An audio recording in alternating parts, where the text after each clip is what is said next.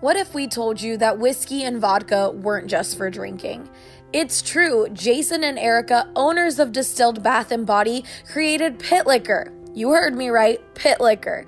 It's an all natural deodorant that actually works. Ramona found Pit Liquor online and now says she's a customer of theirs for life. Pit Liquor is wonderful. They save my underarms. Uh, no more sweaty, itchy underarms uh, for me. So I definitely love them and will be a customer as long as it keeps the smell, I guess, away. Pit Liquor has no harmful chemicals or toxins and doesn't have any ingredients you wouldn't find in Grandma's kitchen. I came across Pit Liquor online on Instagram. I saw an ad advertising no baking soda used in their product. So the difference between Pit Liquor and other natural deodorants is I do not stink. I've tried several, several different brands and either I end up with an itchy rash or it doesn't last. But Pit Liquor for me lasts all day. Pit Liquor's risk-free guarantee should put your mind at ease. Head to pitliquor.com and use the promo code number one fan to save 11% and have it shipped straight to your home. That's hashtag one fan.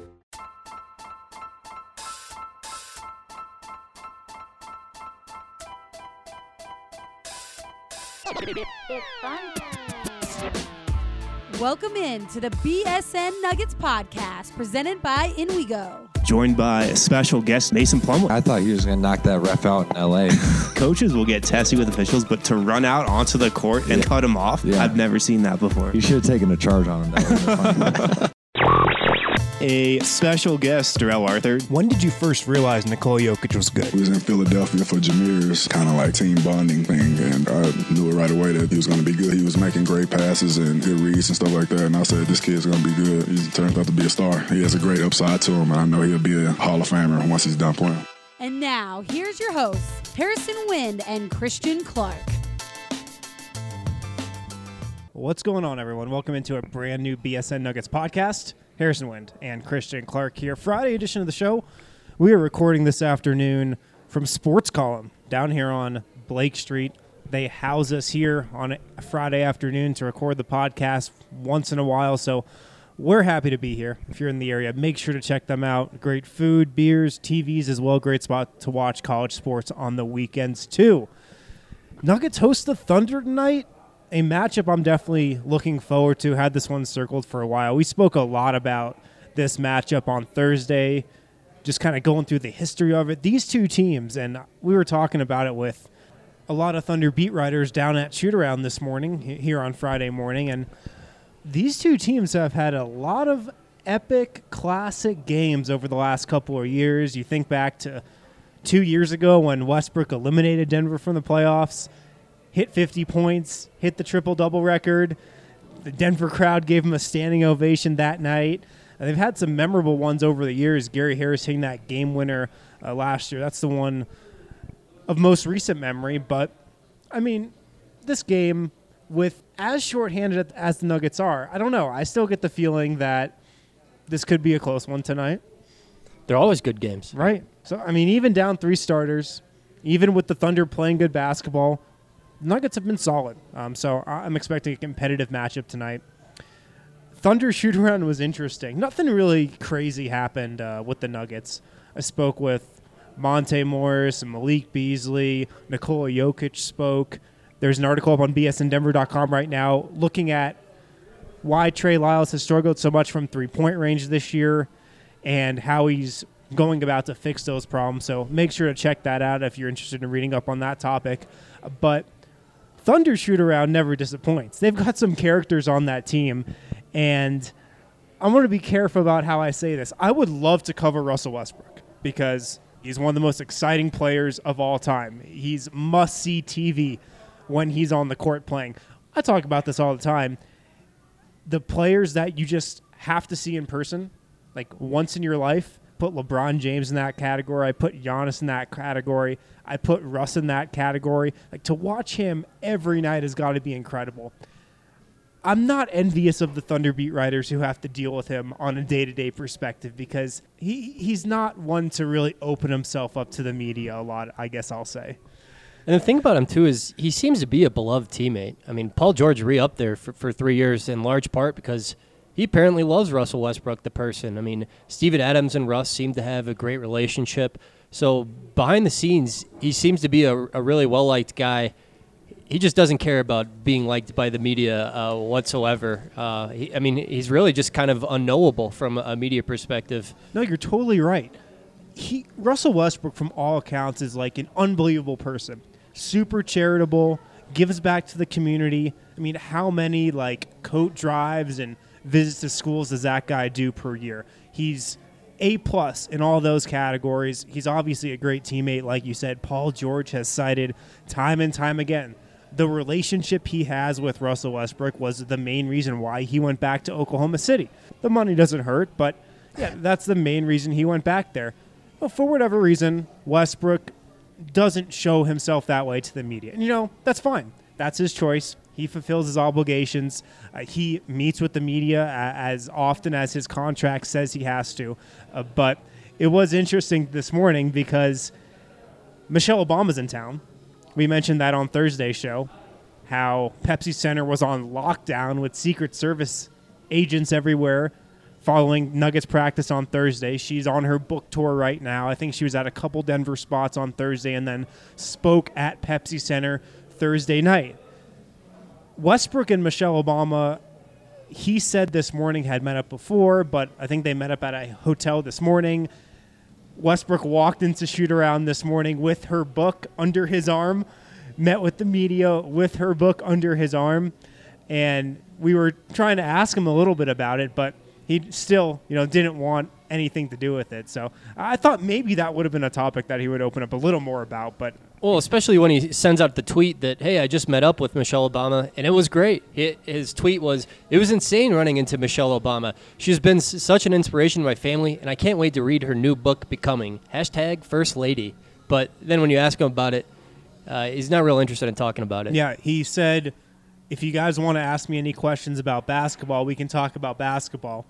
Somebody asked him a question about basketball. He gave like a five word response and then walked to the bus whenever I was uh, interning at the Oklahoman right after college, I got to do Thunder stuff here and there, and it was really fun to hear Berry Tramel, the great sports columnist at the Oklahoman, kind of go back and forth with Russ. Um, I mean, Berry's just fantastic at his job, but he could never really get that much out of Russ. like I mentioned, there were a bunch of characters on the Thunder. Steven Adams had a memorable moment at shoot around this morning. Mike Singer from the Post was asking Steven Adams about Nikola Jokic, and he just referred to him as Nikola. He said, you know, what challenges does Nikola face? A question uh, kind of like that. Steven Adams looks at him really hard, looks at all of us, looks over to, Nug- to the Thunder PR guy, very confused, looks back at Mike, looks back to the Thunder PR guy, and goes, Who? Nikola who? And then I think somebody goes, Jokic, Nikola Jokic. He goes, Oh, Jokic, right. Right. so what we learned this morning is that Steven Adams does not know Nikola Jokic's first name. Another thing that we learned is Steven Adams has a pair of flip flops with Steven Adams' face on it. Where do I get those flip flops made with my own face, a caricature of it printed on my slides? Because I kind of want those, man. Yeah, I want those too. I want those too. Steven Adams is one of the best characters in the NBA. Just such a nice guy too. Uh, um, I was doing a, a Thunder Mavs game a couple years back, just just helping out and I went up to Steven Adams in the locker room after the game. I was like, "Hey, Steven, do you have a second to talk real quick?" He's like, "I got a lot of seconds, mate."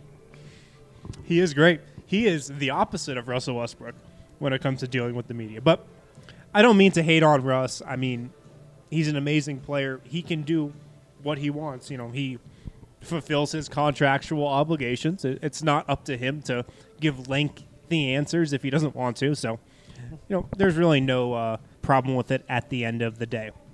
Got a couple random questions from Twitter I want to throw at you throughout the show. And once we take this break in a couple minutes, I want to come back and talk about December 15th. We're right on the cusp of it coming up this Saturday. And of course, December 15th is the day when the Nuggets' trajectory as a franchise and organization really changed two years ago, inserting Nikola Jokic into the starting lineup, moving Jusuf Nurkic to the bench, and really the rest is history. We'll talk about the meaning behind that date in a little. I want to throw this question at you before we get out of here, though.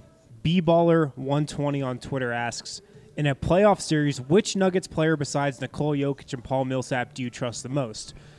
My first question to you is, who do you trust more between Nikola Jokic and Paul Millsap? And then my second question is, who do you trust the third most, or do you trust another player before those two?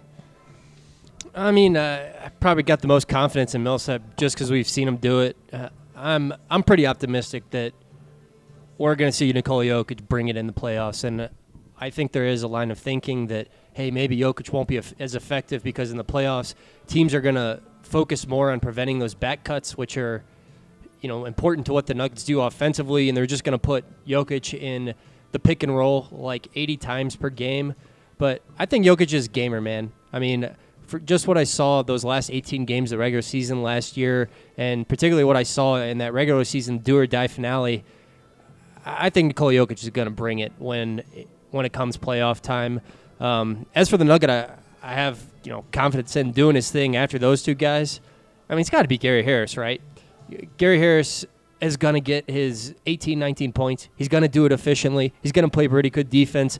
Uh, no, you know, rain, shine, hot, cold, whatever. I mean, he always just does the same thing no matter what the circumstances are. I totally agree. Gary Harris is that guy. Will Barton, I would also trust with my life in the playoffs right now, even though he hasn't really played a meaningful playoff game. He seems like a guy whose game wouldn't change in the playoffs at all. But you're right. Paul Millsap is a guy who you can probably just plug into the playoffs right now and you would know what to expect. I like what you were saying about Jokic.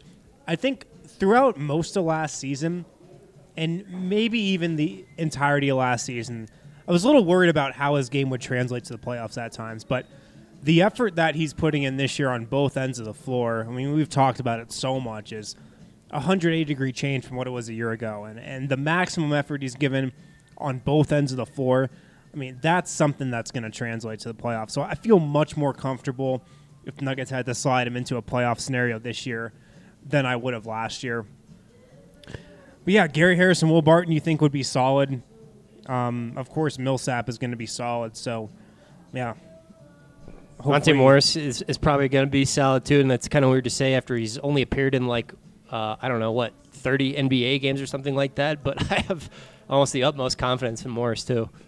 Right, leading the league in assist to turnover ratio, captaining the Nuggets second unit, who has the best defensive rating in the league out of second units, or not even just second units, but five man lineups who have played a significant amount of minutes. The Nuggets bench continues to impress. So, yeah, I think I'd be pretty confident with him out there, too. This is kind of a, a quick Monte Morris tangent, but I was reading um, Bleacher Reports like top 60 NBA prospects at this point, and they had Tre Jones at, at 22, and I thought this was an interesting note.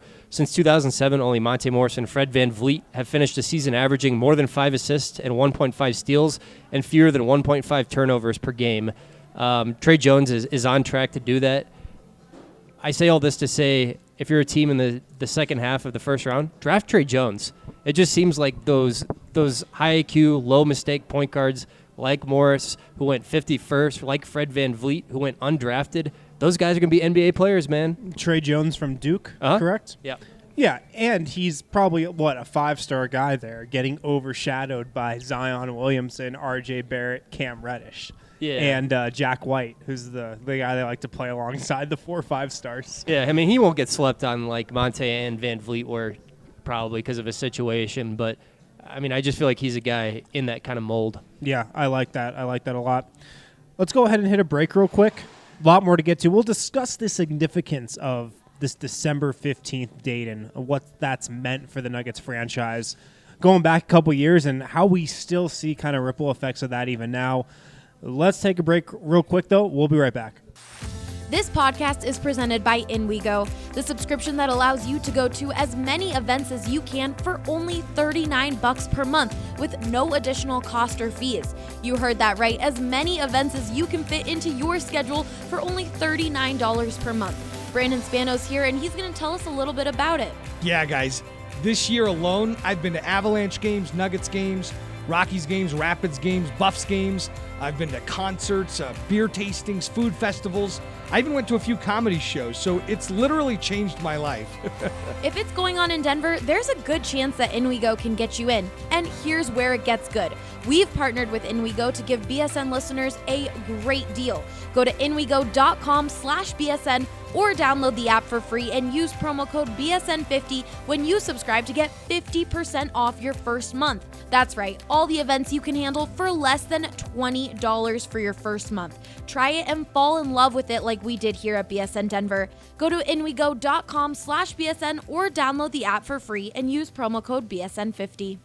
Welcome back to the BSN Nuggets podcast presented by InWeGo, Harrison Wind, and Christian Clark here, Friday edition of the show. Today we're recording from Sports Column down here on Blake Street. Make sure to check these guys out if you're in the area. December 15th, Christian, that is Saturday's date. It was also the date two years ago where I like to say the outlook, the trajectory, the feel about this organization really changed for good. And obviously, that was behind Nikola Jokic and inserting him into the starting lineup two years ago for Jusuf Nurkic. And you know, the Nuggets' identity was really formed on that day. that is still present when looking at this current team. What does that date mean for you when you're just looking back at it, two years removed now from the actual game where that starting lineup change took place and what a lot of us thought we might have with this Nuggets team actually kind of turned out to be true. Well, I think it's the word you just used, identity. That's when Denver got one. They were kind of a, a rudderless organization before that. I mean, they were obviously rebuilding, but there it, it just it just wasn't clear which way it was going to go. It wasn't clear who were they going to be. They had some some interesting pieces, but they didn't have an identity. And ever since they in, inserted Nikola Jokic, made him the starting center on December 15th, almost two years ago to the day, they've had that that identity. Their identity is they're going to play the beautiful game around this this freaking six foot ten weirdo who's the best passing center ever. I mean, I think he's already there. Uh, I, I wrote that big you know passing guide to centers this summer, and I think he's already ahead of even a, a Bill Walton. Um, I think he's probably ahead of Sabonis, who had incredible skill. I mean, I think he's already the, the best passing center to ever do it. And, you know, he, he's just this completely unique player. He's almost this unprecedented combination of size and skill. Yeah, that was well put. They really did not have an identity back on December 15th, two years ago. I mean, look at these guys that played that night against Portland. Actually, let's look at the rotation and the starters that played the game before December 15th, 2016. It was in Dallas.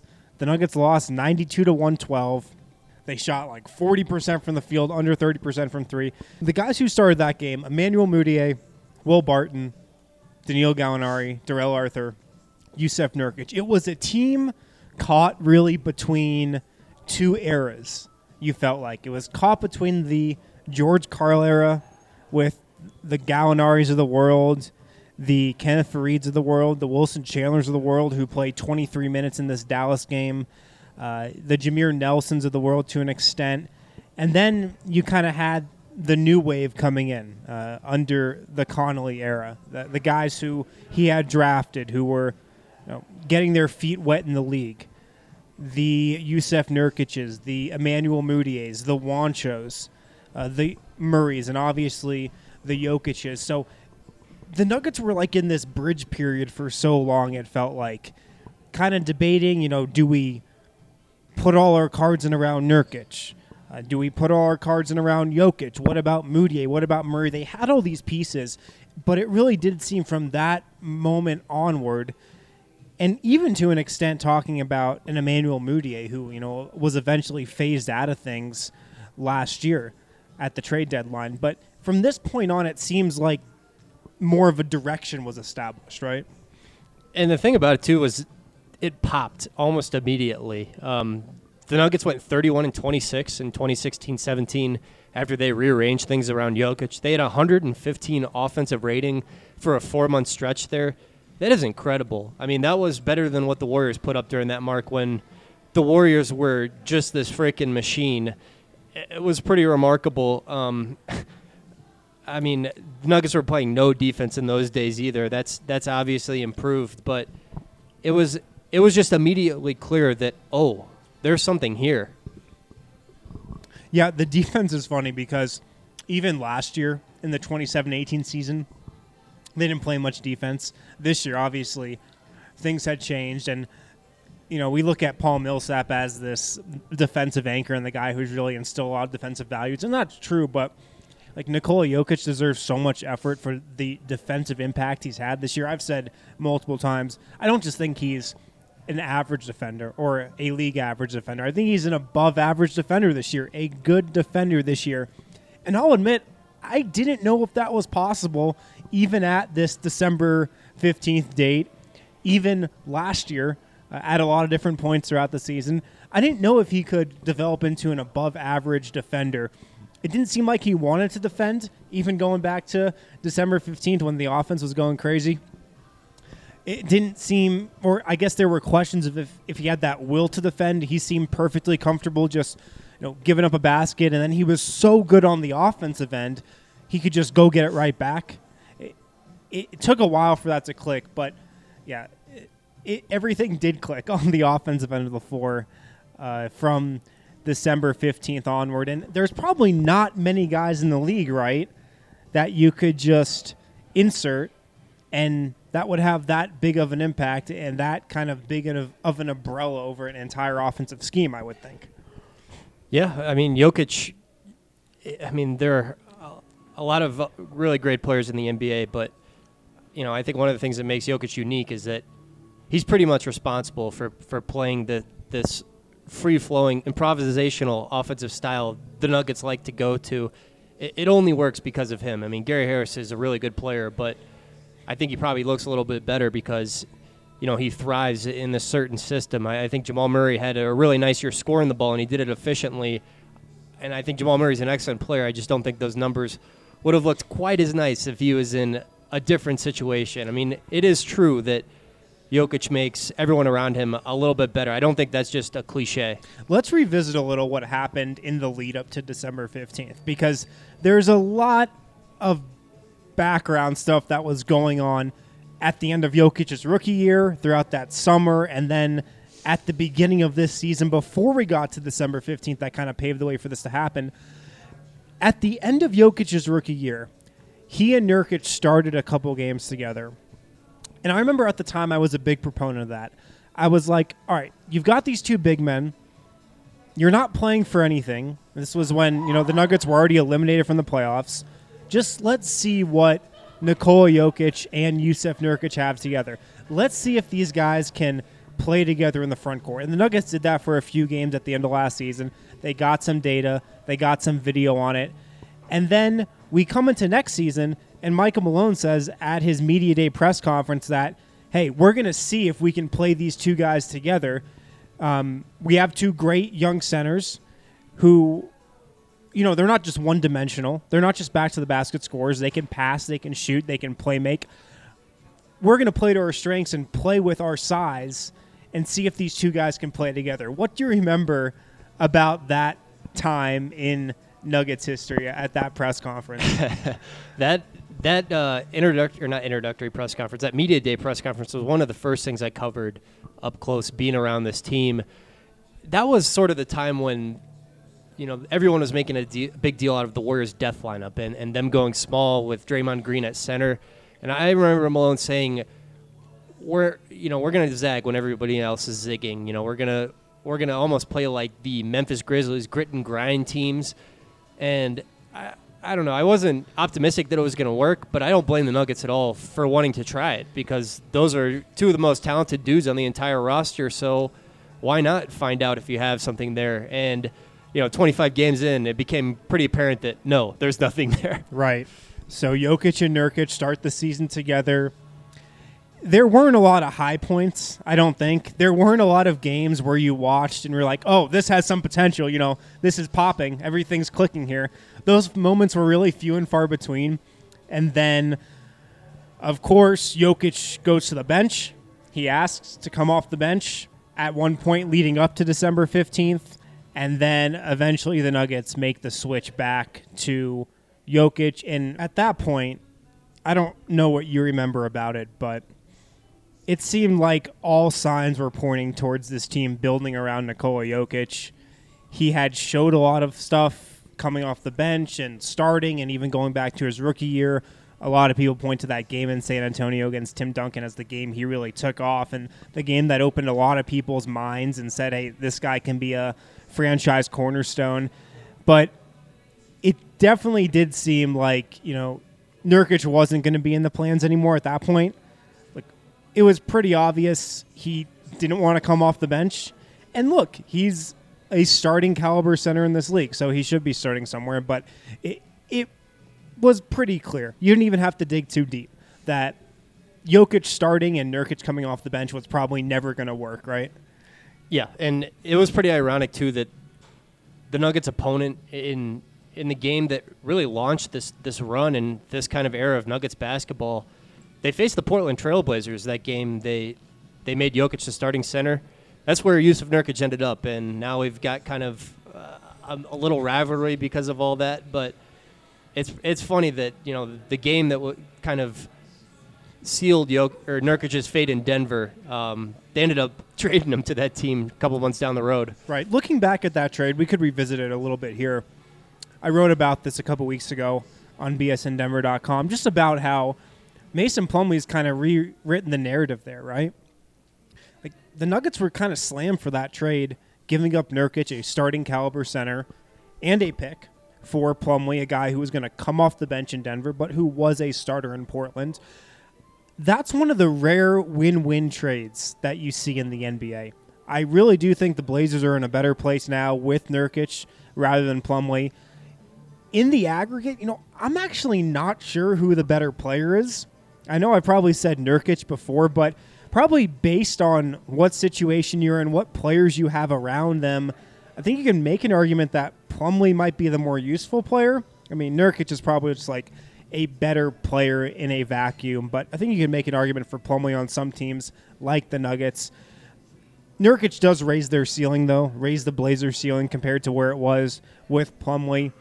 And I mean, now the Nuggets have one of the best, if not the best, backup centers in the league who can give them 17, 18, 19, 20, 8 plus minutes a night. And he's going to be okay in that role, right? Like Mason Plumlee wants to return to a starting lineup one day, but he's not going to pout like Jusuf Nurkic might have if he's in a backup role. Yeah, I think I think Nurkic is the better player in a vacuum, but there's no question that Plumlee is the better player for the Nuggets in their current situation. You know, one of the best parts about Plumlee is that he's such a humble guy and, and so willing to accept his role. There are just going to be some nights when Jokic is balling when he only might get into the game for, for 12 minutes. And you know Mason Plumlee is going to give A plus effort, you know, no matter if he's in there for 12 minutes or he's in there for 25 minutes on any given night. You're going to get consistent effort from him. You know, the biggest difference in the pieces around Jokic this year compared to last.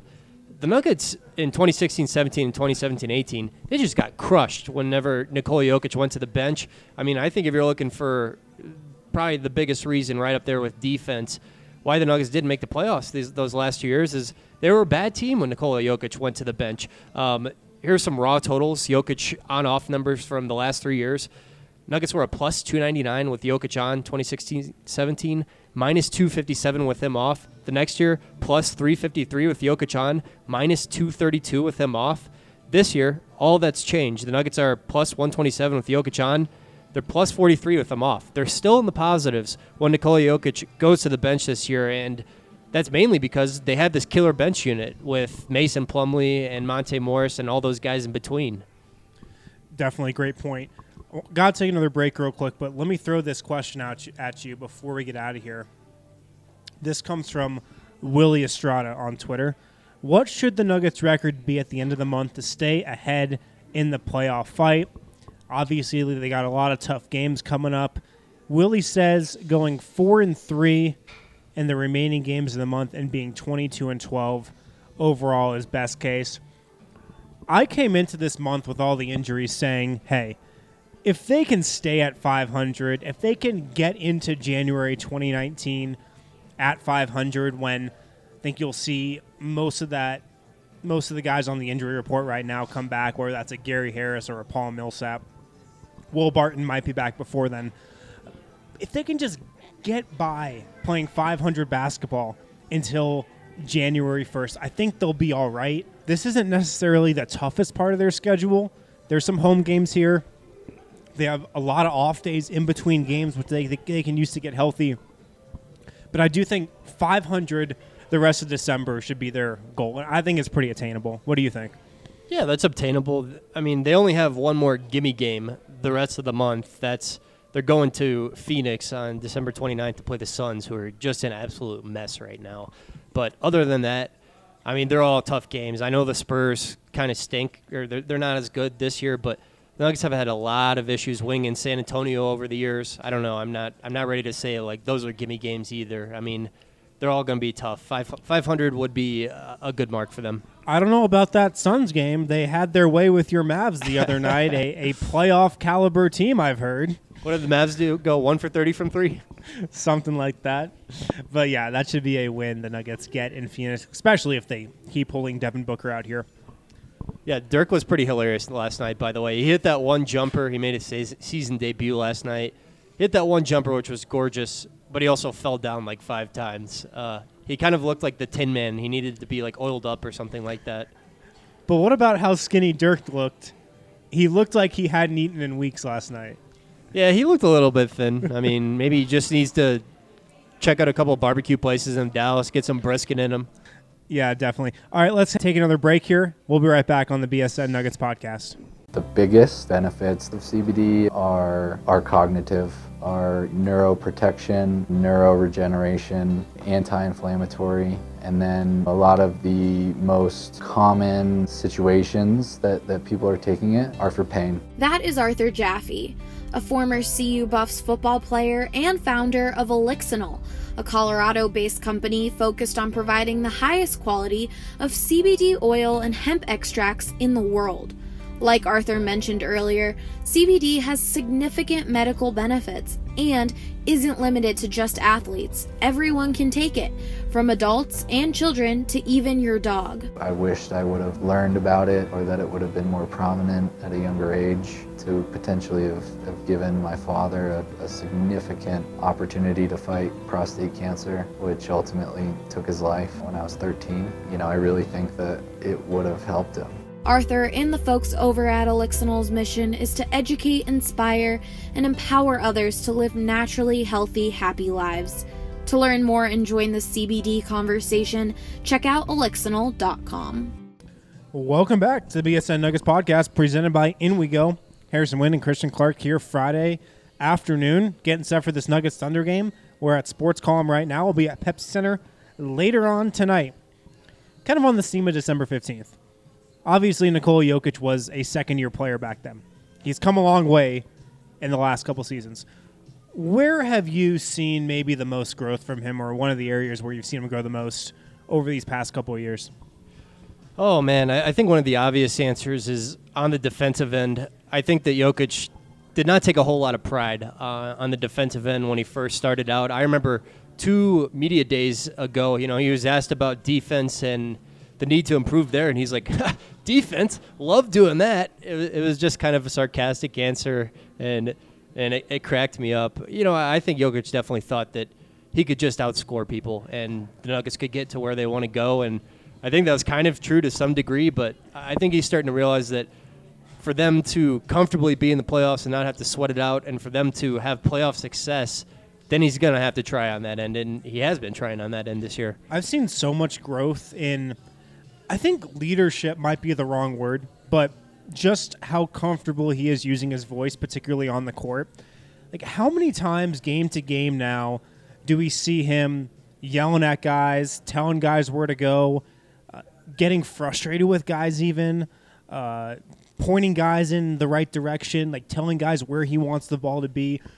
We didn't see a lot of that stuff before December 15th, even after December 15th really uh, up until the start of this season, we hadn't seen a lot of that stuff from Jokic. We saw it like in bits and pieces last year, but This year, I just really feel like he's using his voice a lot more on the court, and I don't know if that's really translated over to the locker room. I still think that's kind of the final frontier for him in using his voice, but it's helped him out defensively a lot. Using your voice is so crucial on the defensive end of the floor. It's kind of your biggest friend when defending, and he wasn't very vocal, which hurt him at times defensively over his first few seasons in the league. Uh, but on both ends of the floor, he's he's not afraid to speak up, I guess, which I think was the case early on in his career. Yeah, I think that's a pretty good point. I, I'm with you. Uh, he's he's not nearly as deferential as he was two years ago when the games are actually going on. You know, I think Jokic gets, deserves a lot of credit for that. I think Mike Malone and Paul Millsap deserve some credit too for helping Jokic get to that place where he's comfortable with his voice being heard while the game's going on. I mean, Paul Millsap had a couple conversations with Jokic last year privately. You know, I've heard, and then publicly he came out and said that this is his team. Things have got to run with run through him. I think that was pretty big for Jokic. You know, he I think he still does have a little ways to go, kind of being the leader. You know, in like the the post game locker room sessions or whatever. I I still don't think he's that comfortable with the spotlight, but he's come a long way in a short amount of time. And I'm not sure if he'll ever be that guy, to be brutally honest, that's going to stand up in the middle of the locker room and give a rah rah speech. If I had to bet on it, I'd say he's never that guy. And that's okay. You don't need your best player, your star player, to be that guy. I think that's a common misperception in this league that the best player on every team has to be this rah rah leader behind closed doors. That's not how it works. And I think it's fine if Jokic isn't that guy. But no, he can make strides in that area. I do think the Nuggets deserve a lot of credit, and this goes from management to Michael Malone, like you were saying, for putting Jokic in the right position to succeed, but also being patient with him, right? Like, how many GMs out there, how many old school coaches would get just so frustrated with some of Jokic's habits? Like, how immature he's been in the past. Uh, just like how how much he jokes around on the side, how he's rarely serious, like in a in some settings. You got to think a lot of coaches who are more of the hardline guys, a lot of executives, you know, who are more traditional ones, they wouldn't put up with that as much as the Nuggets have. So I think the Nuggets deserve credit for taking the long view with him, being patient with him, and just kind of working with him and helping mold him into the guy he is today. Yeah, and just letting him be him, right? Right. Because I I don't think that a lot of coaches would do that. And it's funny when you talk about Michael Malone. I think that he is kind of old school in a lot of ways. I think, you know, sometimes at his very core, he he probably gets the urge to to shape the Nuggets like the '80s bad boy Pistons. But overall, that's not what he's done. I mean, he he's unleashed Jokic and you know encouraged the Nuggets to play this Jokic ball style. And I don't know. I mean, it, it, I guess maybe he isn't an old school coach as much as we like to think of him as one. He does give off an aura of being an old school guy, but the way they've played around Jokic this season, the offense that they've run, you can't really call him that by any means. Yeah, whenever you hear Dirk Nowitzki talk about what allowed him to have success, he always talks about Don Nelson letting him be him and giving him confidence that you really could win with a jump shooting big man as your best player. And I think there is something similar that's gone on with Jokic. Not a lot of coaches would have turned over the keys to a facilitating six foot ten big man and shape things around him. Right. Here's a question from Corey before we wrap up here. When slash if guys like MPJ and Vanderbilt get healthy next season, good players like Torrey, Juancho, and Malik could see themselves rotting at the end of the bench.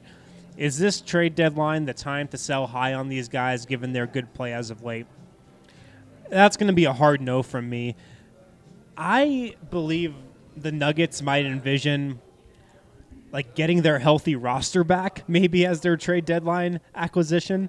Like if they get an Isaiah Thomas back, getting Will Barton healthy, getting Gary Harris back, getting Paul Millsap recovered from that broken toe in January or late January, maybe that's more their trade line trade deadline acquisition. I don't think I really envision Denver making a big move, which is how this season has gone so far. I think they like how their starters play really well together. I think they like how deep they are off the bench.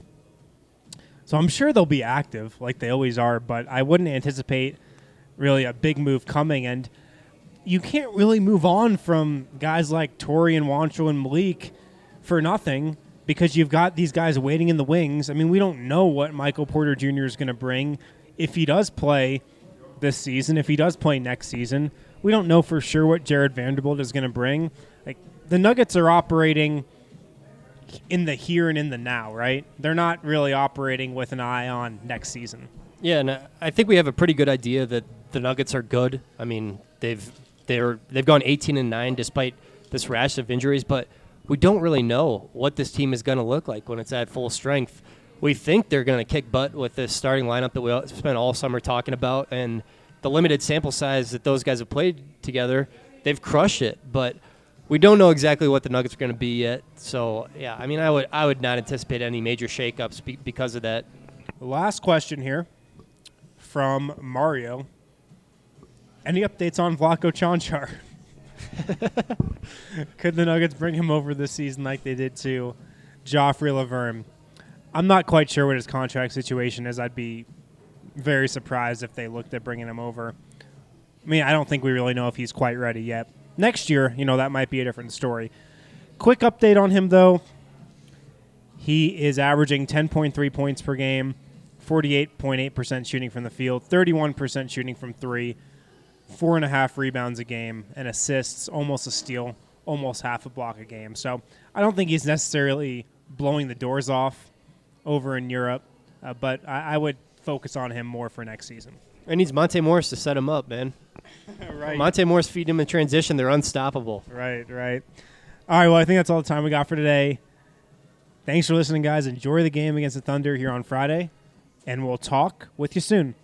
Dr. Rick and his team at Belmar Chiropractic focus on getting to the root cause of your problem instead of chasing symptoms. The results have been like above and beyond anything I could have ever expected. My pain is completely gone, full of energy, even throughout my entire pregnancy. He was able to adjust me, and it sounds crazy to say, but like no back pain throughout my whole pregnancy. That was just really amazing. It's better than anything I could have expected for sure. That was Caitlin. Like her, many people who had looked everywhere and tried everything finally found relief and healing at Belmar Chiropractic. It makes you feel really comfortable because he always tells you what he's doing before he actually does it. So I always felt really, really comfortable, and they're all so warm and welcoming as well, which is always great. Dr. Rick can help decrease anxiety and depression, reduce stress, improve mental focus and clarity, provide better quality of sleep, boost your immune system, and so much more. He's definitely the most knowledgeable chiropractor I've ever been to, and I've actually have recommended him to many, many of my friends and coworkers.